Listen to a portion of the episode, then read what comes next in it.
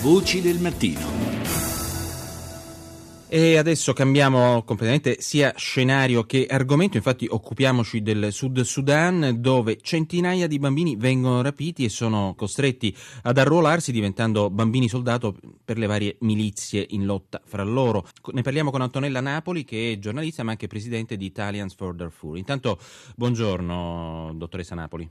Buongiorno a lei e bentrovati a tutti gli ascoltatori. Allora, eh, la vostra è una onlus che si occupa del Darfur perché quando è sorta diciamo, la crisi umanitaria del Darfur era diciamo, la principale nel Sudan, ma poi progressivamente diciamo, sono venute alla luce altri tipi di eh, problemi e comunque di crisi in eh, questo grande paese africano. Adesso il Sud Sudan è sotto i riflettori per il fatto appunto di questo dramma dei bambini soldati. Secondo sì. eh, il rapporto delle Nazioni Unite nel 2014 sono stati registrati 12.000 bambini soldato, alcuni mh, con meno di 12 anni. Ecco, eh, è un problema che riflette d'altra parte il fallimento di questo stato, eh, neo-stato africano che è comunque insomma, ancora relativamente giovane, istituito nel 2011 se non andiamo errati, ma insomma... Sì, purtroppo sì, ma mh, questa è una, è una, vicenda che ha lunghe origini perché eh, i, i, due Sudan si sono separati da poco dopo un referendum e dopo una prima fase di stabilizzazione che sembrava si potesse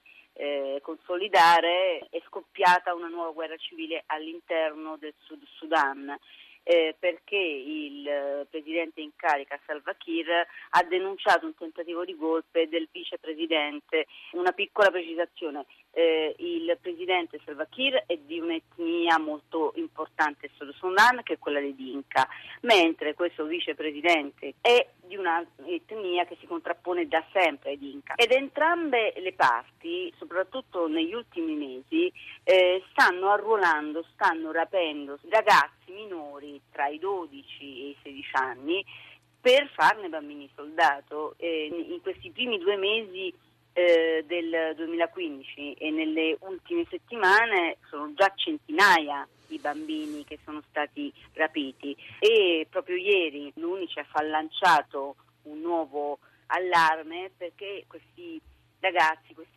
bambini eh, potrebbero essere a breve impiegati in prima linea. Ecco, il dramma proprio dell'infanzia negata alla sua radice, potremmo dire, che però eh, non è nuovo in Africa. Ricordiamo anche eh, molti episodi in Africa centrale, in, in Uganda in particolare, no? cioè eh, laddove comunque gli stati falliscono, eh, questo ricorso ai miliziani bambini sembra essere eh, più consistente. È una nostra valutazione forse superficiale, ma questo almeno ci possiamo no, sentire di dire. Mm. No, non è affatto superficiale, anzi io aggiungerei un elemento in più, perché sia in, in Sud Sudan come in altre realtà non sono solo milizie che arruolano i bambini soldato, ma sono anche forze governative. Entrambe le parti si sono macchiate di questo crimine, perché ricordiamo, ricordiamolo che reclutare minori è un crimine internazionale. Ma perché, perché lo fanno? Perché eh, vogliono perché evitare... i bambini sono più uh, facili da gestire, uh, entrano più facilmente nelle retrovie e, e sono, quindi, mh, mm, sono quindi utilizzati anche come a scoperta. Beh, lo abbiamo visto anche in Nigeria che il Boko Haram, insomma, il movimento estremista islamico, utilizza delle bambine kamikaze di 10 anni, anche di meno. È una cosa veramente spaventosa. Beh, grazie ad Antonella Napoli, eh, presidente di Italians for Darfur, che ci ha eh, dato un quadro più completo, più esoriente su un fenomeno purtroppo di, di, cui non vorremmo parlare. Grazie. Grazie a voi per aver puntato l'attenzione su questi che spesso vengono ignorati dai grandi media. Voci del mattino. The situation in Donetsk and Lugansk remains very difficult and tense. E cominciamo la seconda parte della rassegna internazionale con le parole del ministro degli esteri ucraino Pavlo Klimlin che invita i ribelli pro-Russia a rilasciare il pilota Savchenko ancora loro ostaggio. Eh, Klimlin infatti dice che la situazione nell'area del bacino del Donetsk resta difficile e tesa. Siamo determinati ad un rafforzamento e ad una piena applicazione degli accordi di Minsk, ma c'è bisogno di un atto concreto concreto da parte dei separatisti, il cessate il fuoco seguito dal ritiro delle forze armate secondo le procedure stabilite dagli osservatori internazionali. E poi, altro argomento, il premier israeliano Netanyahu in visita a Washington ha dato un assaggio del suo discorso al congresso americano intervenendo alla conferenza annuale del Comitato d'Affari israelo-americano. I do want to say a few words about the purpose of that. First, let me clarify what is not the purpose of that. My speech is not intended to show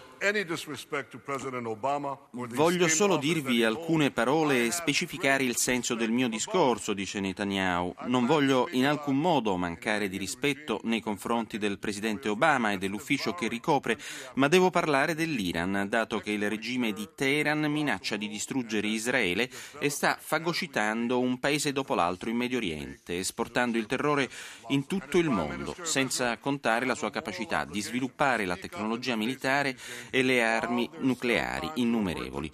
Dunque, come primo ministro israeliano ho il dovere di denunciare questi pericoli finché siamo in tempo per contrastarli. Non possiamo più rischiare, noi israeliani, aggiunge Netanyahu, dopo che per duemila anni siamo rimasti senza difese e perseguitati nelle maniere più orribili. Mai più, dice.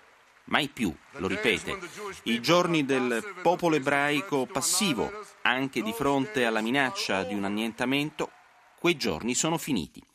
E chiudiamo con una doppia voce dallo Yemen, teatro di proteste in quel di Sana'a, la capitale eh, del paese, per il rapimento della francese Isabelle Prim e della sua interprete yemenita.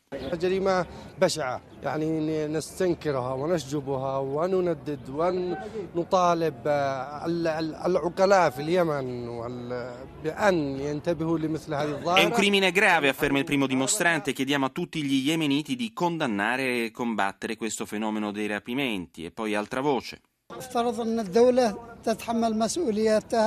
Lo Stato deve combattere con maggior forza questo tipo di fenomeni. La società e le tribù devono pronunciarsi contro i rapimenti.